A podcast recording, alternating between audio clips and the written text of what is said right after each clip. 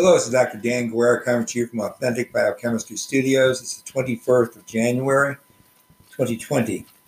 We've been talking about autoimmune disease associated with intracellular metabolism, particularly in immune cells. We've been talking about T lymphocytes and also about their interaction with plasma cells, uh, that is IgG-producing plasma cells, the activation thereof, which can induce a hyper inflammatory response in certain tissue beds, particularly in the central nervous system, which is what we're focusing on in these lectures.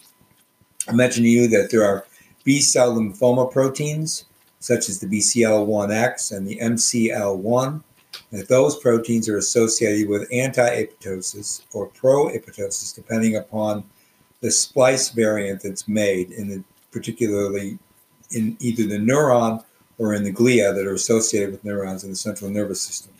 And this, depending on splice variation, can either induce apoptosis or inhibit it. And with infiltrating T lymphocytes, if apoptosis is induced, you're going to have a standing down of an inflammatory response. However, if apoptosis itself is knocked down, then those T lymphocytes can be activated and proliferate, and you get a full-blown immune response in the central nervous system. And that can be associated with resident T follicular cells, as also as well as T cells, which are resident and memory origin.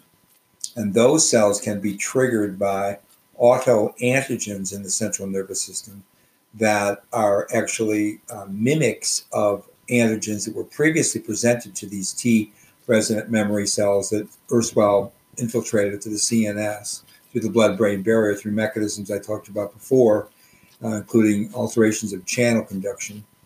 And that once those um, T cells are now activated by the errant host antigen mimicry, and then you have a turning uh, off or standing down of the apoptotic signal via that B C L protein complex, that you end up with an autoinflammation. So right now I'm going to continue that line of discussion, inquiry, by getting deeply involved and deeply integrated into um, what's going on in terms of cellular metabolism, and not just metabolism, but those aspects of lipids and even amino acid turnover as associated with folic acid metabolism that is linked up to this uh, activation or deactivation via the apoptotic pathway in T lymphocytes infiltrated into the blood, into the blood brain, past the blood-brain barrier, into the central nervous system. So this paper published in Frontiers in Neurology in July of twenty nineteen, uh, and the uh, uh, actual uh, citation for that is volume ten, page eight oh seven. So let's start with that. I'm going to summarize what that paper is about, and we're going to go into some detail, and we're going to understand what this paper is about from twenty nineteen by going back and looking at previously published work. So let's get uh, let's get started with this uh, overall discussion. Aging over sixty-five, any anytime you age over sixty-five, basically doubles the risk for Alzheimer's disease. But that doesn't require that that particular fact doesn't require that aging is causal or even directly promotive of uh, A D, because senescence itself, that is aging, cellular aging, is non-uniform, uh, and there's a genetic predisposition coupled with an epigenetic, what I call an intrusion. And both of those actually are environment and immune-dependent predicates. So, like essentially all human disease sequelae, dyslipidemia, which could be one of these environmental components, that is intracellular environmental components, dyslipidemia can be directly correlated and thus apprehend the incidence of Alzheimer's disease. For example, type two diabetes-related insulin resistance is associated with dyslipidemia, and that results in increased hepatic ceramide generation. We talked about ceramide before. That's a sphingolipid.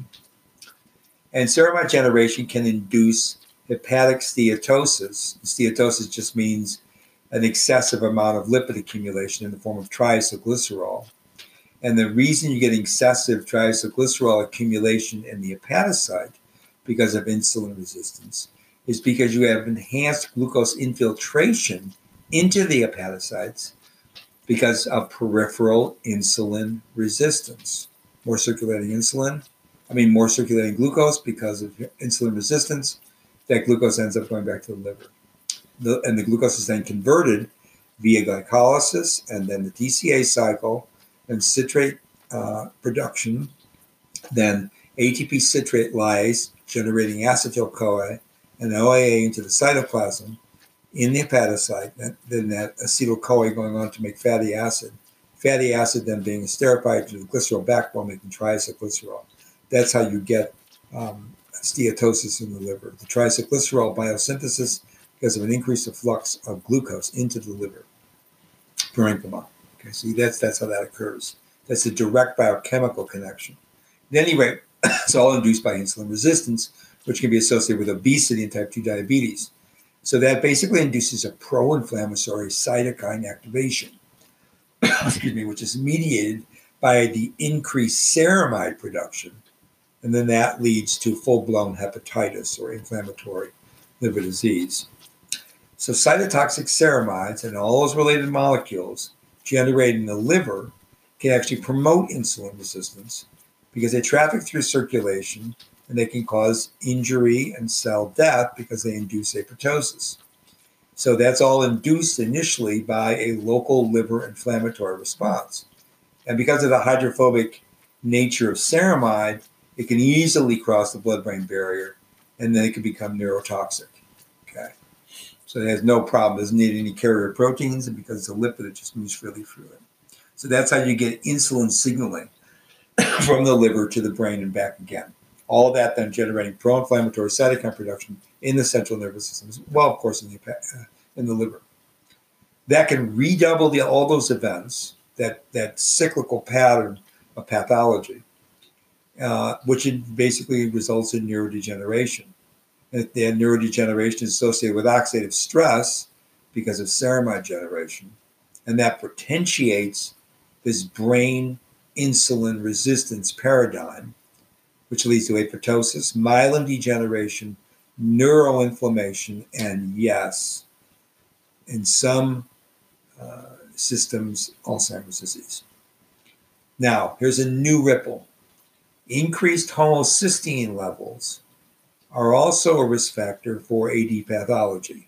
So why is that? Homocysteine's an amino acid catabolic product, which is involved in folic acid metabolism, which I'm going to get to in a minute. So it looks like there's a homocysteine ceramide axis of signaling, and that axis is a pathophysiological one that results in Alzheimer's disease. So it suggests that the homocysteine toxicity could be partly mediated by intracellular ceramide accumulation.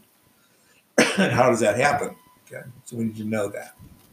All right, so, so I went to the literature and I found a paper published in a journal called Kidney International, volume sixty-six. This came out in November two thousand four, page nineteen seventy-seven to nineteen eighty-seven. Now, in this paper, they give you a proposed mechanism of how homocysteine can be involved in ceramide increase, which can then be involved in the production of reactive oxygen, which can induce a hypersensitive response, leading then to autoinflammation.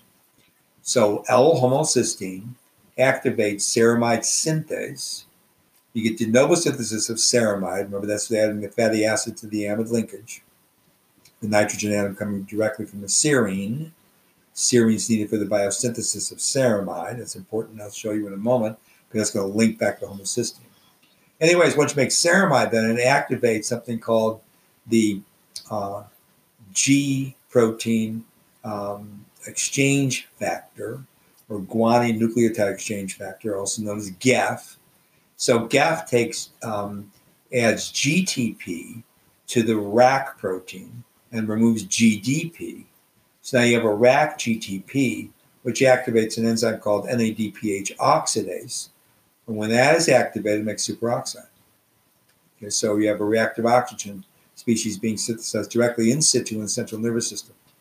Then, the, the, uh, then there's another protein called G A P, which is the G T Pase activating protein, which will then remove the phosphate from G T P, make G D P, make R A P G D P. And as long as ceramide is constantly activating that uh, guanine nucleotide exchange factor, the G A F, you're going to pull off G D P, put on G T P, trigger the R A C G T P to induce N A D P H oxidase, oxidase making more superoxide. So that's how that how, that's how those two things are coupled. Homocysteine activated the ceramide synthase, giving you the ceramide, ceramide then inducing the production of superoxide. So next question you might have, how does homocysteine build up? Going back now to the Frontiers in Neurology paper, the thirty-first of July twenty nineteen, just about uh, six months ago this came out. So again, real quickly through the pathway, sphingosine can be phosphorylated to sphingosine one phosphate, and it can be degraded via lyase reactions, ultimately all the way down to hexadecanal and phosphoethanolamine. However, sphingosine can also be uh, reacted on with uh, ceramide synthase. Remember, there's six different enzymes for that, each one giving you a different fatty acid amide-linked. And those all differ in their activity associated with apoptosis. That was the last lecture we talked about. But anyway, you make ceramide then. Ceramide can be transferred then to membranes. And so now you have either complex sphingolipid metabolism, like say in the Golgi or the E R, or you can have ceramide acting as a signaling molecule that becomes phosphorylated by, cer by ceramide kinases, thus making ceramide one phosphate, which is a very potent proapoptotic factor. Remember, working through these B C L proteins I mentioned. Now, where does cysteine come in? Okay. Back to the de novo synthesis pathway. When you make um, sphingolipid from three keto sphingolipid, that, that enzyme, that reductase reaction is, is essential to make dihydroceramide during the de novo pathway. And the dihydroceramide, remember, gets Uh, goes through the D E G S protein, and ultimately that that that, that allows then uh, for the reduction of that ser uh, dihydroceramide to ceramide, and then ceramide carries out those reactions I just told you about, about superoxide. Now, going back to the production of three keto sphingolipid, that is synthesized via the, the three keto sphingolipid uh, uh, enzyme that takes palmitoyl-CoA and serine and makes that initial sphingolipid precursor. Now, this serine, if it's not being used for sphingolipid synthesis, could have reacted with homocysteine, okay? And if it reacted with homocysteine via an enzyme called cystathione beta synthase, it would make cystathione, and cystathione could be converted to cysteine. So that would pull homocysteine down to make cysteine, amino acid cysteine. Now, homocysteine itself goes through a series of reactions with tetrahydrofolate from, from, te from five-methyl tetrahydrofolate to tetrahydrofolate. And then there's a serine to glycine conversion making five ten methylene tetrahydrofolate. Then there's uh, the reductase, okay? And that reductase gives you the five-methyl tetrahydrofolate. That methyl group can be transferred to S-adenosylmethionine, and then now you have meth, uh, now you have uh, S-adenosylmethionine, which can then add methyl groups, such as what is altered in epigenetic changes, for example, the methylation of cysteine residues or cytosine residues, excuse me, on the C P G islands, and certain chromatin remodeling, which then will alter gene expression. So that's going on. There's an epigenetic factor right there. But once you add that methyl group, then you're left with five-adenosyl homocysteine. This is all folic acid metabolism. So when you have five-adenosyl homocysteine, it's converted to, via the S-adenosylhomocysteine hydrolase, that enzyme, which we've talked about in previous lectures, back to homocysteine. So if homocysteine builds up, if it builds up, it will allow the serine that otherwise would have been used to make the five ten methylene tetrahydrofolate, right, and then ultimately the methylated version, which ultimately will give you S-adenosylmethionine, which will be converted to the homocysteine Remember that pathway. If you then uh, conserve the homocysteine and not use it to synthesize the amino acid cysteine, the L serine will react with palmitil CoA and will make three ketosphingolene, thus de novo synthesis of ceramide. So you see how that works. That's how homocysteine metabolism functioning through folic acid metabolism, it's particularly the methyl, the five methyl metabolic route from the five ten methylene T H F route. You're going to be using a lot of serine in those pathways. If you're not using up the serine in those pathways, because, for example, a folic acid deficiency or some other deficiency in folic acid metabolism, or indeed even in cysteine biosynthesis, there's lots of enzymes involved in those reactions, which do have genetic deficiencies. Then you're going to make more of the ceramide. And ceramide then is going to trigger that event, which will ultimately control apoptosis. If it controls apoptosis, then you have whether or not the T cells can be activated and proliferate in the C N S. And if they're activated and proliferate in the C N S because ceramide is no longer functioning, then that's what you that's how you end up with inflammation responses. So that's how homocysteine regulates ceramide metabolism, which regulates apoptosis.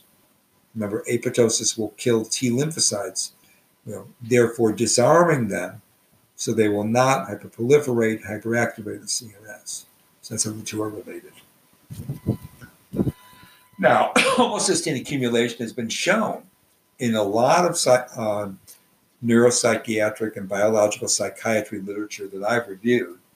Homocysteine accumulation is associated with psychiatric symptoms in schizophrenia, in depression, and in fact, in all kinds of other uh, neuropsychiatric disorders like dementias.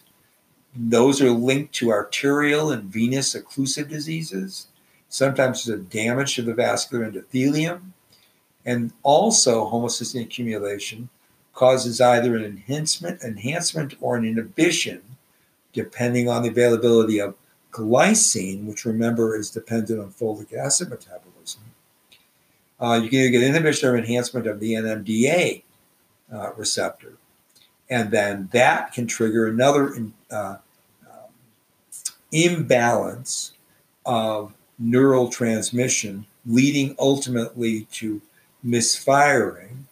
And misfiring in the central nervous system almost always then results in an inflammatory response because of the endocytosis of the receptors themselves and the turnover of those proteins. And that ultimately can also lead to then uh, damage to the central nervous system. And that is what we're trying to associate with neuropsychiatric disease. That's what these series of lectures are about. That can also be caused by vitamin B deficiencies.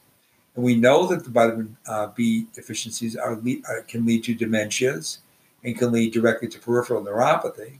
And in fact, folic acid deficiencies uh, in utero can cause development delay of the fetus.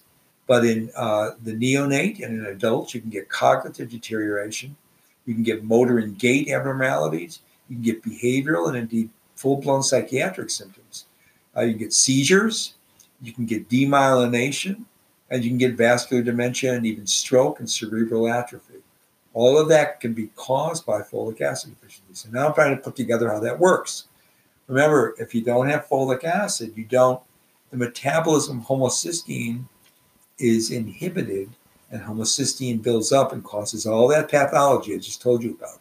So vitamin D B twelve deficiency, which is necessary for folic acid metabolism, and folic acid deficiency, or if you have inactive folic acid taken in the diet, it can compete with active folates and block that pathway, cause the buildup of homocysteine. Homocysteine then can regulate ceramide production, and then you get that whole idea about how the inflammatory response being controlled by ceramide, ceramide one phosphate via the B C L um, and the M C L one proteins we talked about in the last lecture, thus controlling inner, uh, outer mitochondrial membrane cytochrome uh, oxidase release in that apoptotic pathway. All right.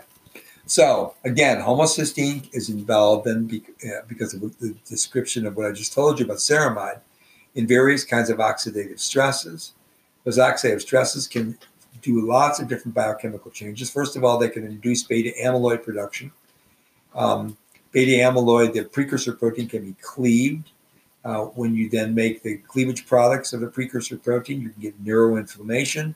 The neuroinflammation can lead to neurodegeneration and directly into Alzheimer's disease and vascular dementia. Homocysteine, because of oxidative stress, can also tank the activity of the protein phosphatase two A. When that enzyme is inhibited, you get an increase in tau protein phosphorylation or tau hyperphosphorylation.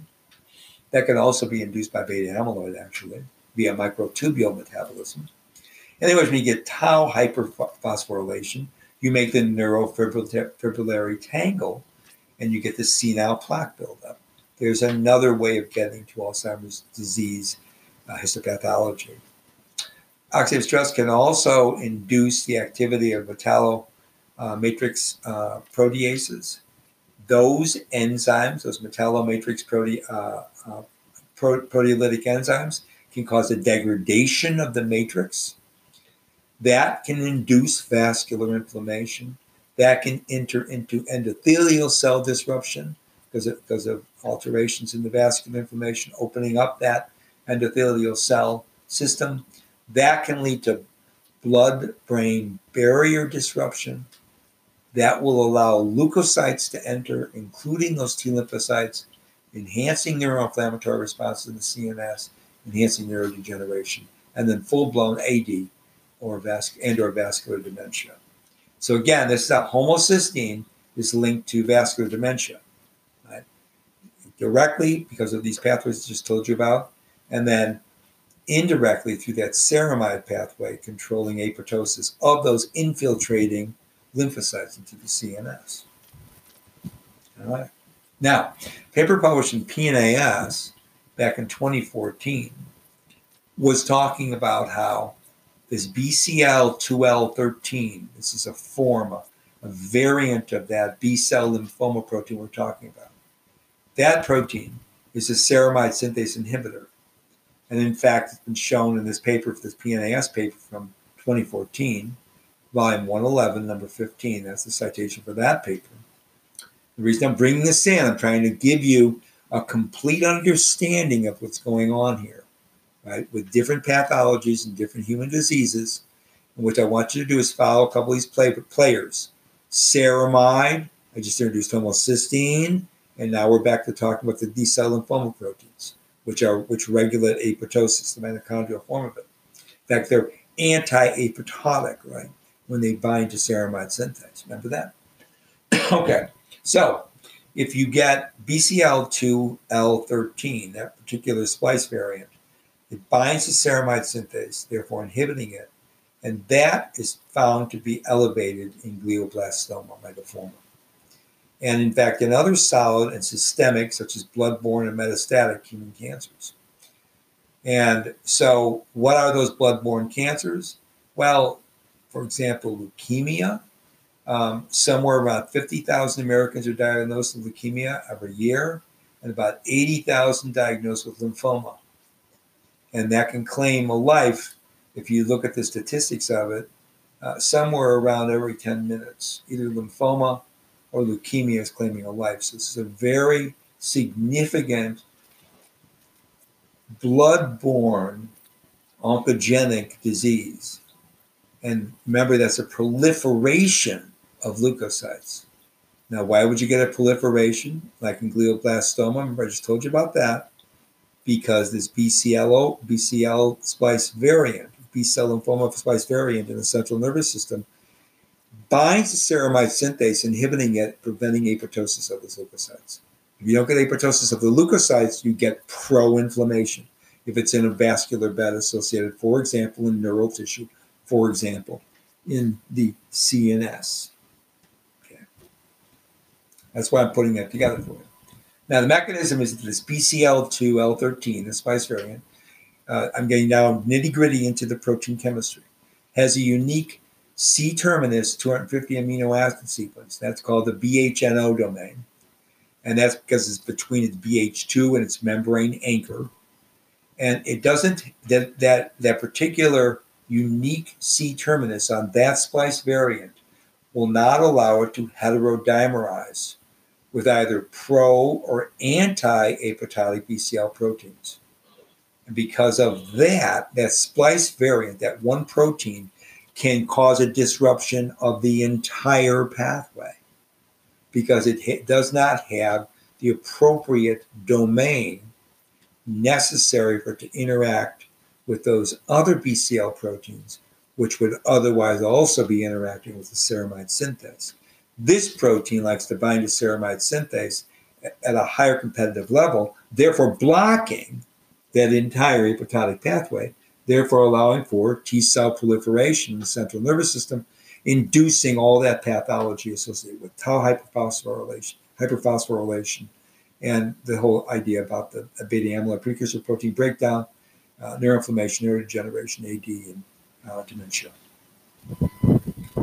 So uh, just to uh, finish off today's lecture, a little discussion real quickly about leukemias and lymphomas.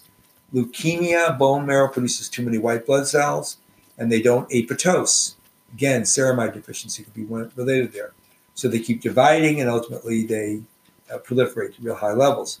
Lymphoma is a proliferation in the lymph gland of T and B cells. Those are lymphocytes. But you get the same consequence. You get an overproduction of immune cell lineage in the blood.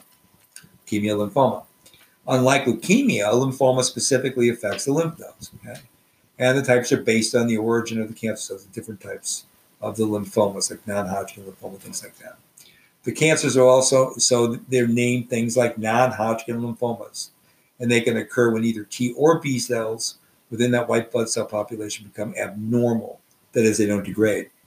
Hodgkin disease or, originates actually with an enlarged lymph node, and uh, Hodgkin disease is not the common non-Hodgkin lymphoma. So I'm going to stop here, because I, I wanted to just get back to that whole discussion about leukemias and lymphomas to get you back into understanding there are a lot of diseases that you wouldn't normally think of that could be linked to neurodegenerative diseases. Right now I'm explaining to you that cancers can be linked to it, again, because of the hyperproliferation of T lymphocytes, T lymphocytes causing autoinflammation, autoinflammation inducing a degeneration, neurodegeneration, ultimately leading to dementias such as Alzheimer's disease. I'm going to stop now. We'll finish this later. I'm Doctor Dan Guerra, coming to you from Authentic Biochemistry Studios in the Pacific Northwest. And uh, I will just say bye for now.